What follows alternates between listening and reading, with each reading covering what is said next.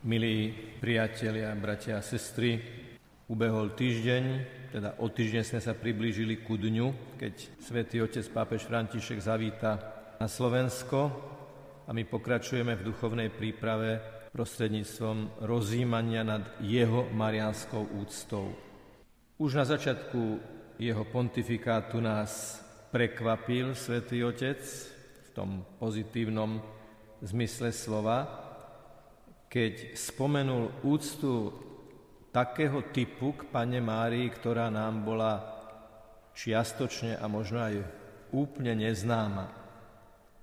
Lebo hovoril o Panne Márii rozväzovačke uzlov. Dovtedy sme takúto dimenziu, takýto rozmer úcty k Panne Márii nepoznali. Rozumieme tomu, že rozväzovať uzol je symbol. Už ako deti sme mali skúsenosť s rozväzovaním uzlov na topánke napríklad. Dnes mladí ľudia, ale možno už hovorím niečo zastaralé, ešte keď boli sluchatka na kábloch a tie káble sa domotali, zauzlili vo vrecku, tak vyťahnuť to a vyslobodiť tie sluchatka, aby sa to narovnalo tiež, bolo také riešenie uzlov, alebo uzol na šnúre, alebo kúzelník, ktorý má uzol a chytí to a ten uzol sa rozpustí, zmizne. A dokonca máme aj určité biblické náznaky u proroka Daniela, že mal schopnosť rozväzovať uzly. Prorok Daniel Bohom obdarený schopnosťou roztínať, rozväzovať tvrdé úzly. Úzol to je komplikácia, ktorá má tú zvláštnu vlastnosť, že čím nervóznejšie sa snažíme ten úzol rozuzliť, tým viac sa nám zauzluje a zaťahuje. Je to o neprehľadnosti, o chaose. Keď pozeráme na úzol, nevieme, kde je začiatok a koniec. Možno dokonca sa nám môže zdať, že uzol je aj symbolom akéhosi klamlivého zdania súvislosti, že niečo pokračuje, niečo začína, nakoniec zistíme, že to tak nie je. Čiže toto nám nie je vzdialené. Čo je pre nás prekvapujúce, je kombinovať to s Pannou Máriou ako rozväzovačkou uzlov.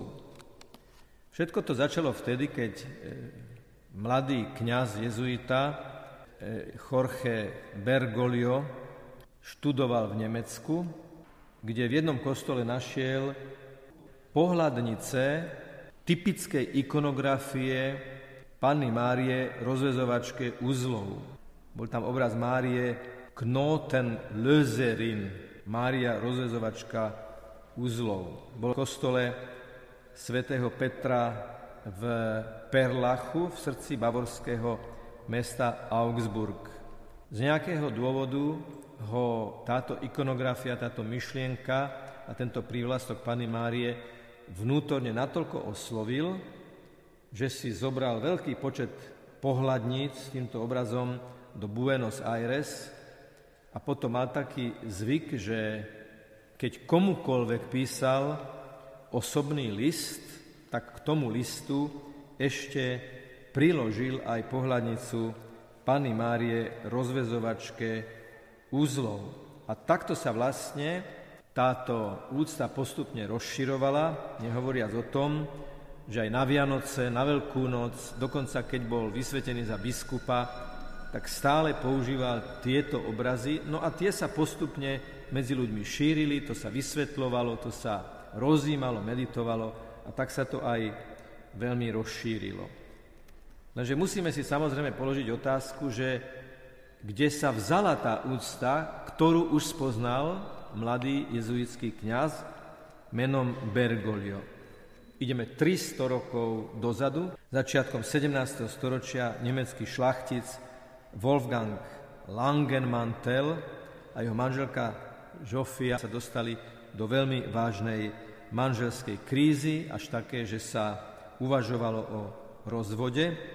A tak sa mladý Wolfgang išiel poradiť k jezuitskému kňazovi Jakobovi Rémovi.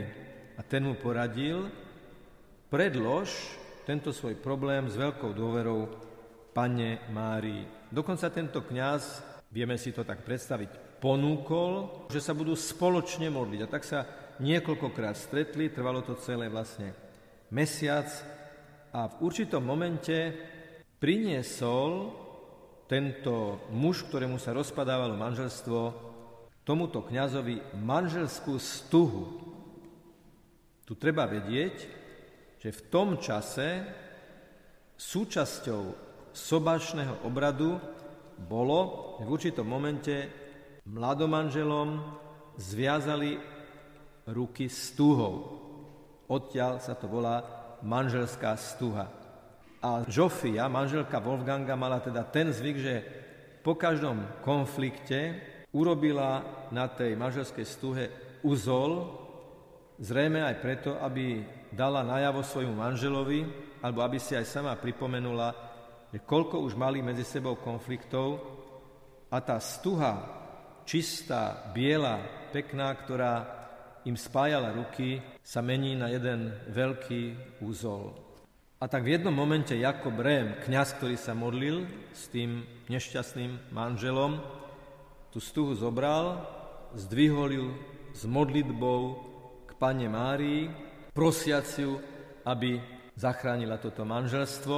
No a vtedy sa stal ten zázrak, že zrazu sa tá stuha narovnala, tie uzly zmizli a manželstvo sa konsolidovalo a Wolfgang a Zofia spolu žili šťastne. Táto história, táto historka manželská aj s týmto zázrakom tej narovnanej stuhy by zrejme sa nezachovala, keby vnuk týchto manželov, ktorý sa stal kňazom, nebol z nejakého dôvodu dal namalovať pannu Máriu rozväzovačku uzlov, kde panna Mária drží v ruke tú stuhu, z jednej strany, z tej zauzlenej strany ju drží jeden aniel, z tej narovnanej strany druhý aniel. No a toto je ten obraz, ktorý sa zachoval, stal sa súčasťou tradície nemeckej mariánskej úcty a tu ju spoznal už spomínaný mladý kňaz Jorge Bergoglio, neskorší pápež František, ktorého očakávame za niekoľko, niekoľko dní. Tu by som predsa len urobil ešte jednu takú historickú odbočku, že máme jeden text, ktorý bol napísaný približne sto rokov po ukrižovaní pána Ježiša, čiže v druhom storočí, a jeho autorom je najvýznamnejší kresťanský teológ druhého storočia svätý Irenej, ktorý už v tom čase dáva do priamej súvislosti uzol a pannu Máriu. Citujem: "Uzol vzniknutý neposlušnosťou Evy bol rozviazaný poslušnosťou Márie. Čo zviazala Eva, panna, neverou, to rozuzlila panna Mária vierou." Čiže máme starobylý patristický text z ranného kresťanstva, ktorý už vníma pannu Máriu ako tú, ktorá svojim životom rozviazala veľký uzol ľudského hriechu. Na tento motív svätého Ireneja potom nadväzuje pápež František, ktorý to formuluje takýmito slovami a my uvidíme, v čom potom spočíva ten posun. Mária, ktorá svojim áno otvorila dvere Bohu, aby rozviazal uzol dávnej neposlušnosti, je matkou, ktorá nás trpezlivo a láskavo privádza k Bohu, aby nám ako milosrdný otec rozviazal uzly, ktoré sú na našej duši.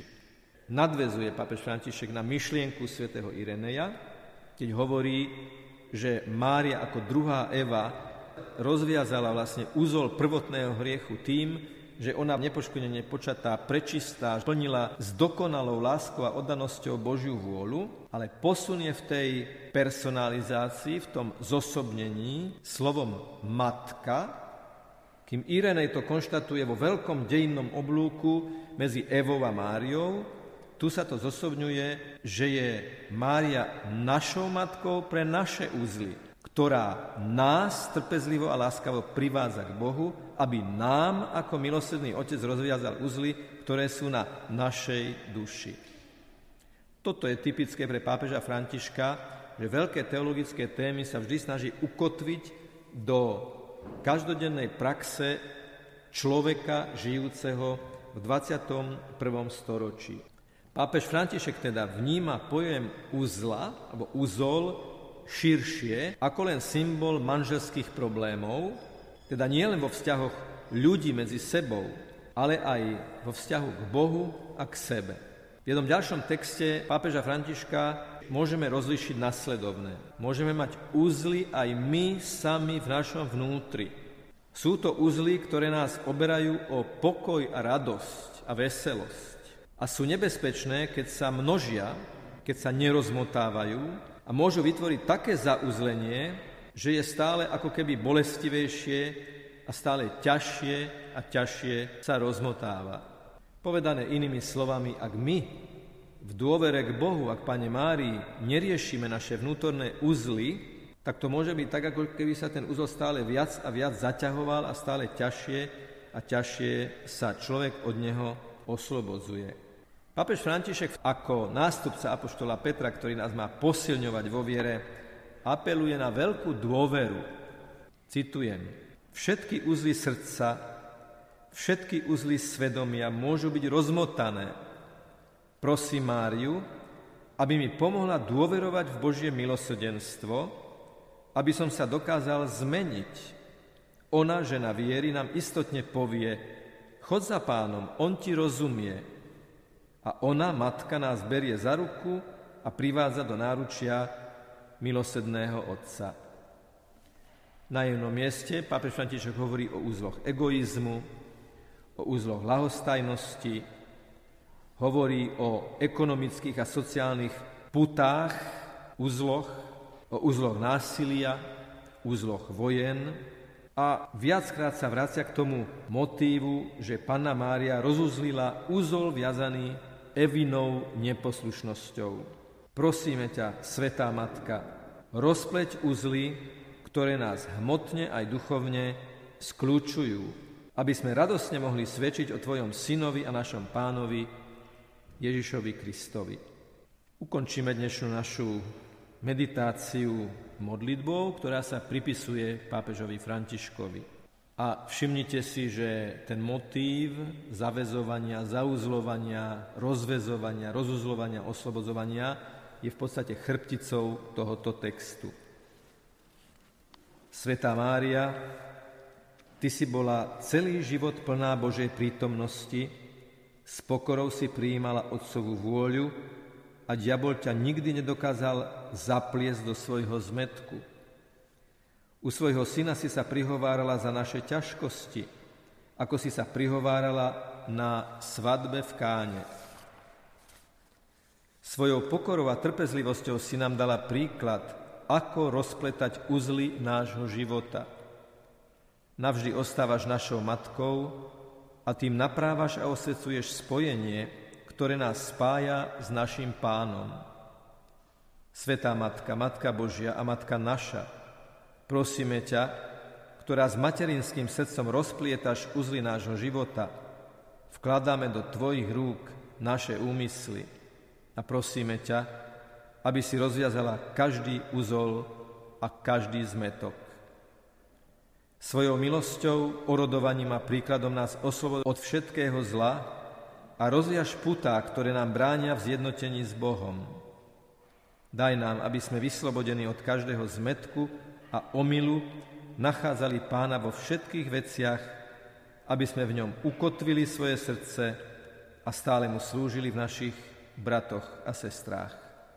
Amen. Na budúce, milí bratia a sestry, budeme hovoriť prierezovo, ako sa Svätý Otec, pápež František, vyjadril k Panne Márii Lurdskej, Fatimskej, Luhanskej a tak ďalej. To znamená, aké boli najcharakteristickejšie vyjadrenia k týmto jednotlivým príbehom najznámejších mariánskych zjavení.